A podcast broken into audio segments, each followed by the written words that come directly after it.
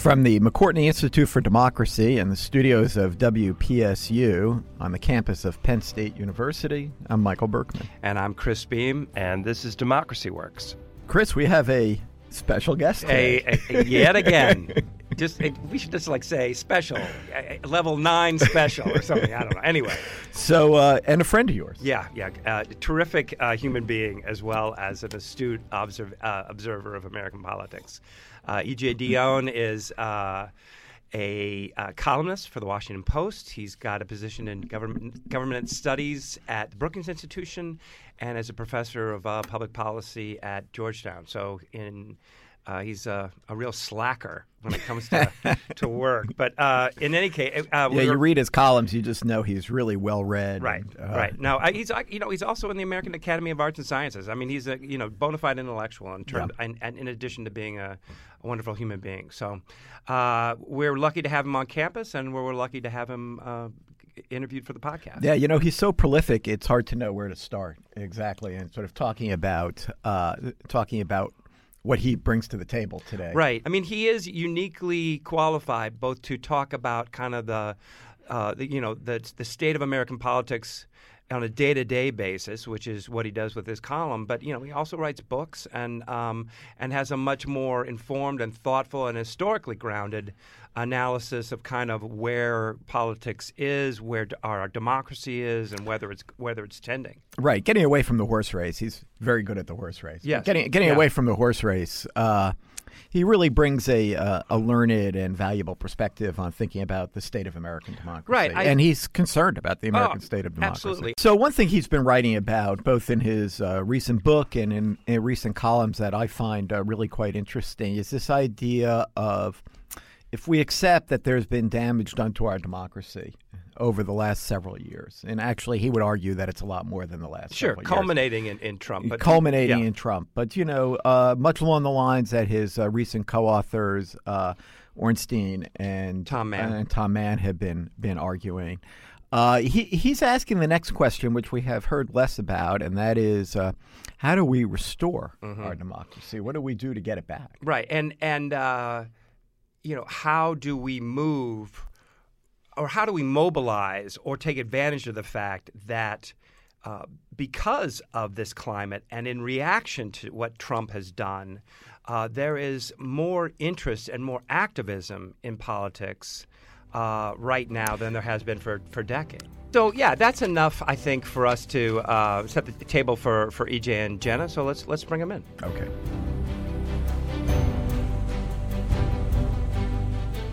This is Jenna Spinelli here today with EJ Dionne. EJ, thanks for joining us on Democracy Works. What a joy to be with you. Thanks. So, EJ, you have kind of a, a unique vantage point uh, in that you study and comment on it and write about both the day to day kind of horse race of politics and government and also the longer trends of, of history and democracy. So, I'd like to, to talk with you today about a couple of the places where those two things intersect. Um, starting with the the months leading up to the 2018 midterms, uh, you and your co-authors. Um, Tom Mann and Norm Ornstein. Yeah. In uh, One Nation After Trump, um, wrote that you called for a partisan response to achieve the nonpartisan goal of returning a sense of legitimacy to our politics. So, can you tell us uh, what, what you meant by that and, and whether you think it's it's been successful since the midterms? I think it's been partially successful. Our point was that Trump had done something to our politics that was very dangerous and needed to be reversed. And given that the Republican Party had chosen almost to a person, with a couple of exceptions uh, in Congress, to support Trump, um, the only way to hit back, to create any sense of accountability, was to give at least one House of Congress to the Democrats.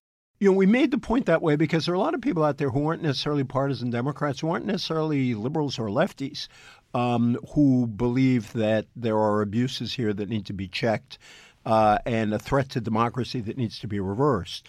Um, and that's exactly what happened. And I, I was struck that the margin in the election of nearly 10 million votes for the Democrats in House race, I think it was 9.7, um, compare that to Hillary Clinton's popular vote margin of 2.9 million. That is a big shift in the country in two years. So that I think it was the country sending a message. And yes, the Republicans gained some some Senate seats, but those were within their base. Where they suffered were swing areas, including areas um, that the Democrats hadn't won in in quite some time. Right. So is is that the, the strategy or, or the approach that should continue in into 2020? Right. Well, I, I think there is. Uh, my, my, view is that the Republican Party um, has moved to a point where it needs a real rebuke in order to look inside itself and say, is this where we want to continue to be?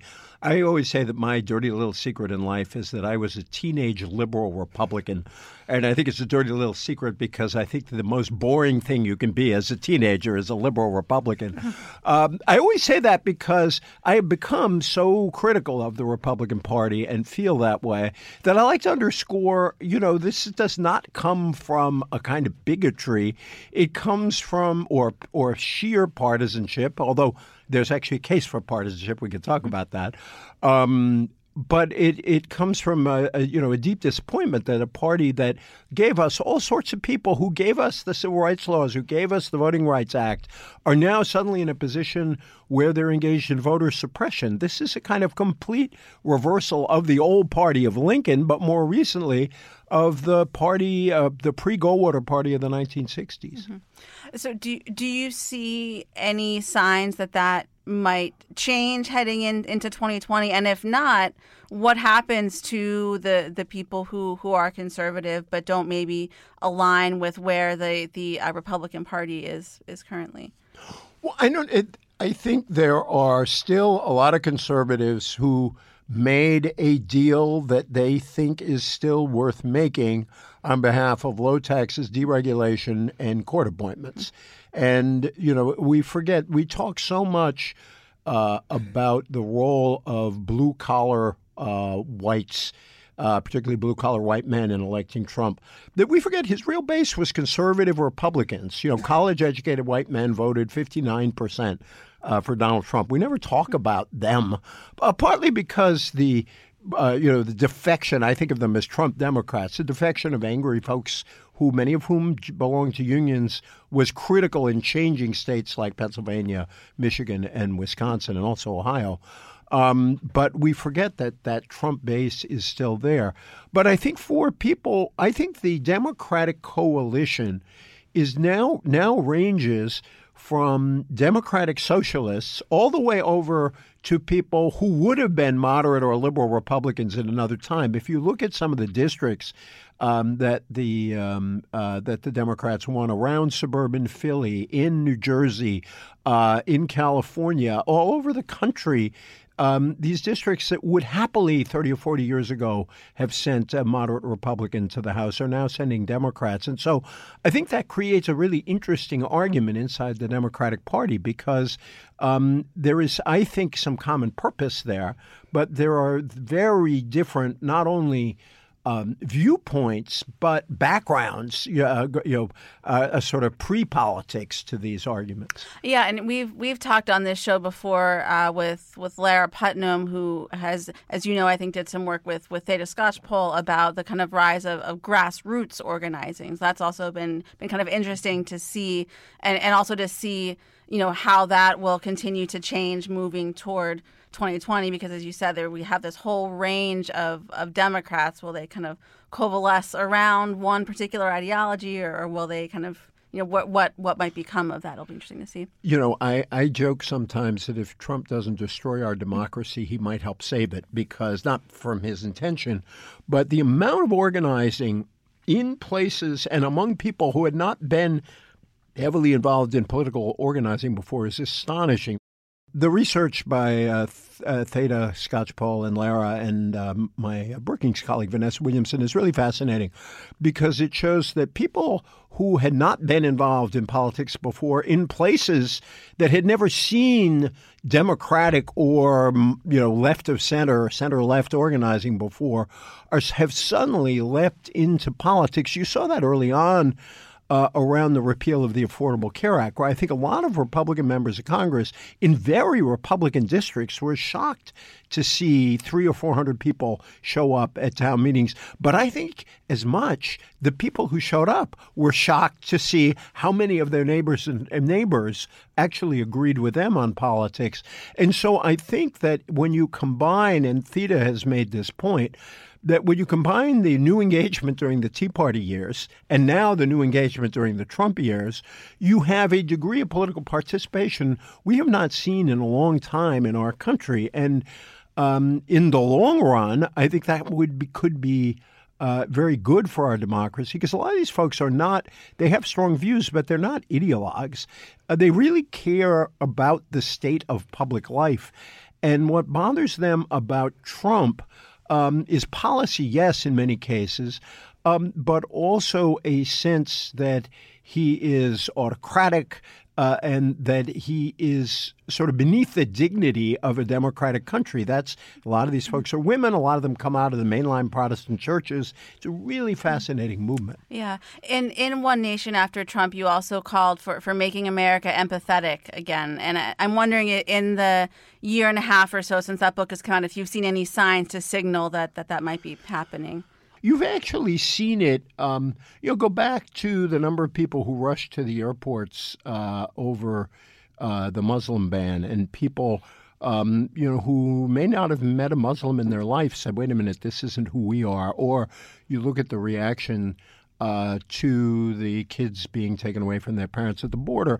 And I also think on the other side of politics, um, and you're hearing it in the presidential campaign, people are much more aware now than they used to be, uh, even though they should have been, of the suffering in um, factory towns uh, all over the industrial belt, from you know from here in Pennsylvania uh, all the way west. And I think that there wasn't that sense of my God, there are our fellow Americans who are going through a lot that people in the more affluent areas didn't see.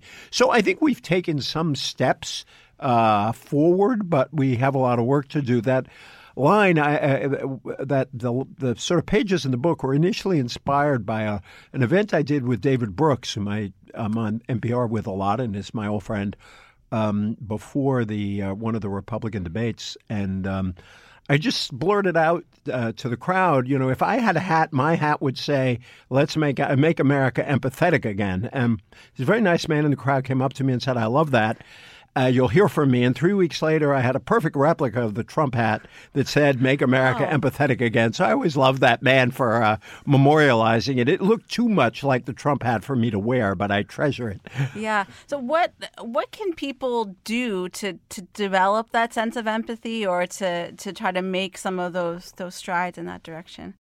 Your own Chris Beem gave a TED talk in which he said we needed. Uh, uh, people um, needed three, to do three things. They needed to tell the truth. They needed to engage in democratic humility, which is his wonderful uh, concept about understanding the limits even of your own point of view and the way it's conditioned by where you come from, and also join an organization. I've been thinking about that, and in a funny way, join two organizations. Join one organization to further your political goals, to be engaged. Join another organization that has nothing to do with politics, where you might, uh, of the nature of things, encounter. Uh, folks who uh, may have different politics. I think one of the terrible things about the Trump age is that the division is so deep that friends who disagree about politics don't even talk about politics anymore because they're afraid of busting the friendship. I had a dear, dear uh, Republican uncle um, who passed away some years ago. He and I spent 35 or 40 years arguing about politics. And it was fun for us. And we could really get heated. You could tell how badly we were divided as a country by how heated he and I got. I swear, if he were around today, I'm not sure we could do it. And that sort of pains me uh, because if you can't even argue about politics anymore, um, uh, we have a problem. So I think the other thing is to model a different kind of arguing uh, with people. I am very fond of. Um, uh, Christopher Lasch's great essay, The Lost Art of Argument, where he argued in real argument as opposed to just people yelling at each other you have to enter imaginatively into the ideas of your opponent, if only to try to refute them. But in the process, you put your own ideas at risk. We don't have arguments where anybody puts anything at risk anymore, and we've got to figure out how to do that again. Uh, yeah, and um, why do you think that is? Why do you think it's it's so hard for people to have constructive arguments? Well, I think uh, my friend Mike Tomasky writes about this some in his uh, his new book. Um, uh, if uh, if we can keep it, um, I think some of it is our allegiances are all aligned together in a package. So people's political commitments, people's party commitments are aligned with their ideological commitments, are often aligned with their religious commitments. That includes people who are religious or secular, um, combined with where they live. Uh, you know the uh, the big sort argument, and so so many things combine in one. And party has come to stand for a whole series of things. My friend um, Mike Gerson, the Washington Post columnist, has a great column today where you know soteriology, uh, which is sort of a, wonderfully abstract word about salvation, has been replaced on the right with eschatology. But he argues that you know politics has become religion for so yeah. many people. So it does seem like the left and the right are both kind of united around this idea of bringing back civil society. We, we've been just, just been talking about some of that, the whole kind of join something mentality. Um, you know, you guys talk about it in One Nation After Trump. Ben Sasse talks about it in, in his new book.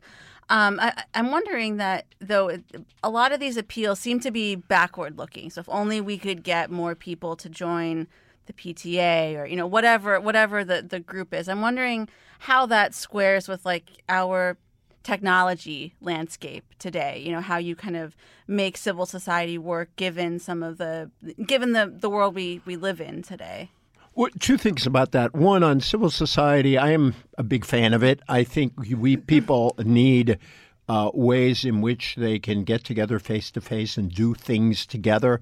You know, sports teams are part of that. By the way, there is enormous life in civil society when kid, where kids' sports are concerned, even if sometimes people can be nasty in kids' sports, but usually not. Uh, the um, on the other hand, the, the, there's a part of the civil society argument that I really do worry about. Um, with two parts. One is the one you point to, which is we can't just be nostalgic, and I want to talk about that. But the other um, is that it acts as if there's something magical, and that well, gee, civil society disappeared, and what do we do about it? How about uh, the collapse of the industrial economy in many towns across the industrial belt has helped bring about the collapse of civil society. What I want to tell my conservative friends is I'm with you. I want a stronger civil society, but you guys have to acknowledge the cost of inequality and the cost of economic collapse uh, in many cases because you can't support a Rotary Club without local businesses, and you can't support unions uh, without jobs, and you can't uh, support any of these organizations if the economics of a place are hollowed out. And so I think that's one side of it. And then you pointed to the nostalgic. Uh, um, aspect of it.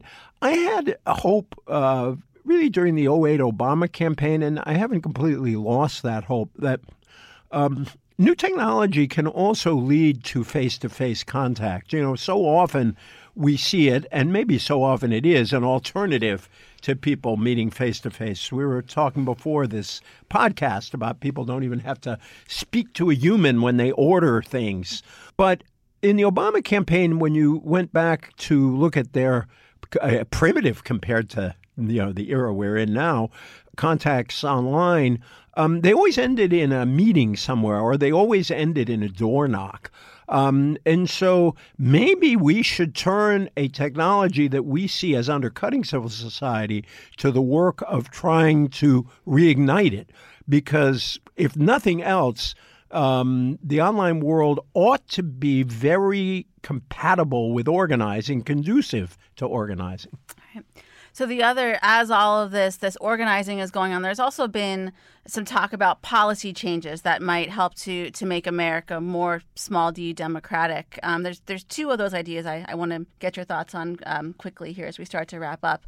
Um, the the first is the the National Popular Vote Interstate Compact, which needs a different name. I think they need to I- I spend agree. some money on, on some marketing for that. But um, the Let the People Decide initiative. um, so it seems like that's that's picking up steam. Uh, I know it just it just passed in in, in Colorado, uh, and it's on the, the, the governor's desk as we record in, in New Mexico and Delaware. So can you give us the thirty thousand foot overview of, of what that is and, and whether you think it's it's likely to to be in effect by by twenty twenty? Yeah, two quick things. We have a problem in our country that's going to keep growing with the Electoral College. Um, we have had just since 2000 two elections where the Electoral College went against the popular vote. In the last election, a popular vote margin of 2.9 million, which is a lot of people. It wasn't a huge margin, but it's still a significant margin for Clinton. Uh, and yet Trump won the Electoral College. And of course, Bush won the Electoral College in 2000 in an election with all kinds of issues uh, down in Florida. Um, the way in which population is getting concentrated in big states, uh, the overrepresentation of low population states in the Electoral College will get even greater. Um, the studies show that 70% of us will live in 15 states, which, by the way, means 70% of the population will have 30 senators. This is also a problem for democracy, and you can't change the Senate very easily under the Constitution. Um, the popular vote initiative, the, the let, we'll now rename it Let the People Decide initiative, basically encourages legislatures, since the legislature can pledge the electors under the Constitution, um, to have legislatures vote to pledge their state's votes to the winner of the popular vote and that this that w- they would only take effect when a majority of states make that commitment. Now, if that ever happens, I'm sure it'll go to court. But I think it's creating pressure, and the the reason they're doing it this way is smaller states probably won't ratify an amendment that will undercut their clout in the electoral uh, college. This, by the way, also is good because the electoral college, as it stands, encourages candidates to campaign in at most ten states. Um, you know, and here in Pennsylvania, where we're sitting, it's good for Pennsylvania because Pennsylvania is seen as a swing state. But there are so many states that are either strongly Republican or strongly Democratic that never see a candidate after the primaries. Um, so I think it's uh, I think it's important that we have this discussion. I would prefer it with an instant runoff system. Um, where you know people rank choice the candidates to guarantee that it's not only the winner of the popular vote, but the winner of the the preference of a majority of the country. Um, the so we could have a whole other show just on that. Uh, but you probably will. yeah, yeah, yeah. Let's hope so. I hope so. Um, so the other thing I know that you've done some work in is the idea of, of universal voting, which was uh, comes from Australia. Um, you, I've heard you describe it as almost like a, a parking ticket or you know some model for, for voting. So so tell us about that and, and what your work is in that area. Yeah, so um, Australia has uh, what's uh, what you might call compulsory attendance at the polls. It's important to put it that way because people don't have to cast a vote if they don't want to. They can draw Mickey Mouse or anyone else on their ballot. They can throw their ballot in the trash. They just have to show up. Um, and uh, I'm working on an initiative with uh, Miles Rapoport up at the Ash Center at Harvard on this, where we're trying to see what would this look like if we did it in the United States. Now, my friend um, Bill Galston and I, who wrote, a paper on this, uh, uh, chose universal voting, partly obviously because Americans don't like the word compulsory, but partly also to say, look, if we can't get to the Australian system, which by the way works very well, um, we would still like to get closer to the point where almost all Americans vote. So this is as much about tearing down the barriers to voting um, as it is to creating this system of requiring people to vote. In Australia, it's uh, the cost of the fine is somewhere around, if I remember correctly, around twenty bucks, twenty five bucks. It's varied a little, but it's not an onerous uh, fine. Um, but it's just a message, and most Australians obey the law. And our theory is if you can ask people to serve on juries, um, if you can ask people, uh, for goodness sake, to uh, potentially give their lives in war, uh, then asking people to vote is not a uh, an over ask for civic life. But finally, it reverses the role of local officials. They can't suppress the vote anymore. Their job is to uh, help make it as easy as possible for all the people in the country to do their civic duty and to obey the law. And so I'm most interested in this because I want to stop any efforts locally to prevent people from voting or making it harder for people to vote. Yeah. So uh, would this also have to come in conjunction with with some other reforms? Because if you think about it, just as like we're going to have a twenty or twenty five dollar fine for people who don't vote, it seems like that might impact the people who are disenfranchised or who can't. Uh, amen. Who, who no, can't that's exactly right. Yeah. In fact. Um, again, every reform that you would want, like um, you know, election day uh, registration, automatic registration, you know, ending the ID laws, all the reforms you'd want to put in place to make it easier to vote have to be preconditions of this. Um, and so, if we got all of those without the compulsory vote, I would be pretty happy uh, because I'd like us to move in that direction. There was a study that just came out within the last couple of days uh, that showed that all of these various changes, a lot of states, we've talked a lot about the states where voter suppression measures have passed. A lot of states have passed uh, laws uh, to increase access to the ballot, and they've actually worked. They've increased turnout, they've increased registration.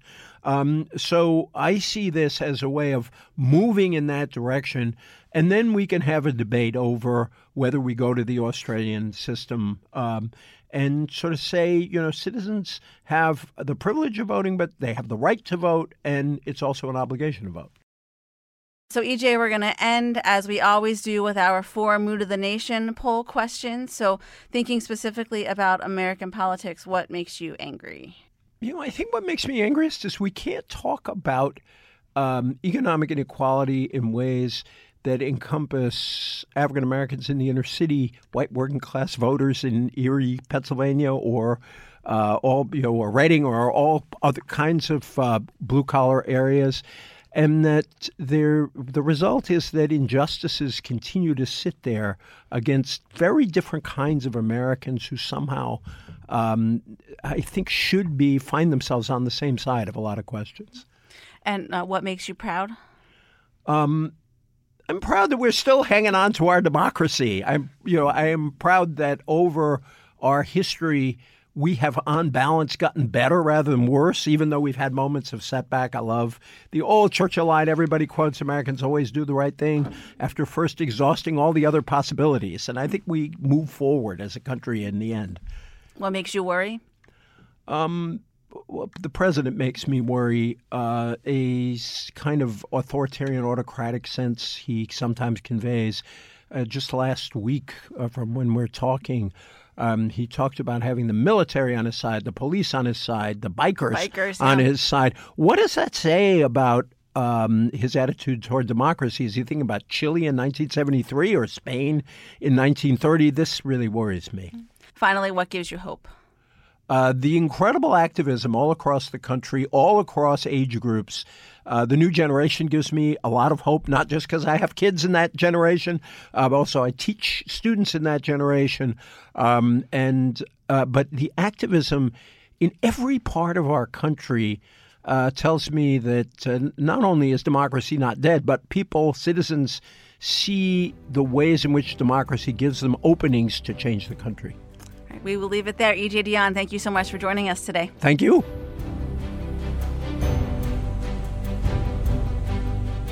Well, we're back. And uh, a lot of interesting material in that interview. Uh, one thing that really struck me, uh, in part because of how well it uh, coincides with findings in our Mood of the Nation poll, is uh, what he had to say about empathy. Mm-hmm. Uh, Okay. and one thing that we've been finding, and we're not we're not alone in in finding this, is just you know just such antagonism and antipathy uh, between people of one party and the other. Yeah, yeah, and the idea that um, you know we can't even talk about these things anymore, and I think everyone has that experience, right? That that you know, um, it used to be that you could you know have these good-natured arguments, but now these arguments get uh, heated and personal so quickly that people just don't talk about. It. Yeah, a really interesting observation he made that people will, people will talk less about politics with people they disagree with because mm-hmm. of how quickly unpleasant right. It it now becomes. And I mean, I love the whole choice of this word empathy here because on the one hand, it's obviously meant as a knock against the president, who's often accused of sort of lacking empathy, uh, but but it's also a knock on all of us for the way that we are in effect viewing the other side.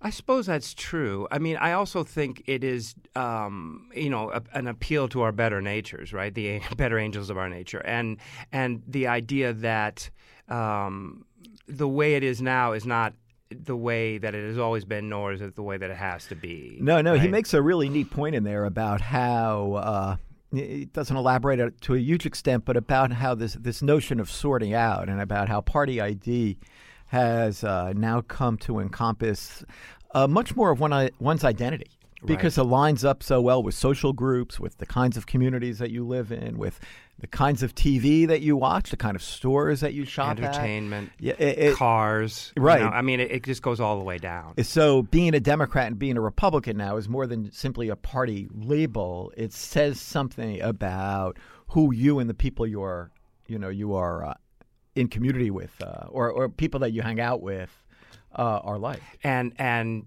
conversely, and uh, uh, negatively, what how you view the people who are different from you. Yeah, yeah. And this is this is uh, you know this idea of how we've kind of sorted along these identity identity lines is is really pretty critical because this is going to be a hard thing to break everyone's dissatisfied with democracy, join an organization that makes democracy better in the way you want it to be better. But in addition to that, join an organization where people are not all the same, where people don't have the same point of view, where you get to see in, interact with people as people. Right. So interesting to hear that because when we had David Frumman, who comes from the other side of the political Perspe- comes from the, another political perspective than than EJ Dionne. He's he's a conservative. EJ EJ is is a liberal says the same thing. Mm-hmm, mm-hmm. Uh, so maybe we're actually coming in on a bipartisan solution. Well, or at least a bipartisan direction, yeah. or at least the idea of this is what has to happen. However, it happens, we have to get past the idea of seeing folks in the other party as enemies. Right, but it's fighting huge forces. Huge in, forces. in terms of social media and the, the whole current media environment and how it sort of silos, silos people, and then political parties are having the the same sort of effect. Uh, but it is something that you know you could think of at the community level. Just join something, work with people in the community that don't agree with you, and and that they're both arguing. Yeah, right. And and how you know again these so these huge social forces of social media and um, finding whatever you want on on a computer whenever you want it, and um, all these kind of uh, non physical forms of interaction absolutely are undermining the, the, the former mechanisms by which we as a society connected to each other. Yes, and so so speaking nostalgically, we need to go back to where we were. Well, That's or, the problem with nostalgia, of course, is that we're not going back. right. But I, I, think I, what both he and Frum are arguing is that you know there are things within our civil society that need to get done that we need to do that will put us into contact with other with other people, and and so we don't have to be so intentional about it. So uh, people that are not on campus today and won't have the opportunity to see uh, to see EJ when he speaks later this afternoon. Is there a way to, to watch his talk online? Yeah, it'll, it'll be online. The link to the video of his talk will be in the show notes. Absolutely, but that doesn't mean you should not go to our webpage. You right, should be absolutely. doing that anyway, yeah. regularly. All right. Enough self promotion from uh, from uh, the McCourtney Institute for Democracy. I'm Michael Berkman. I'm Chris Beem. This is Democracy Works. Thanks for listening.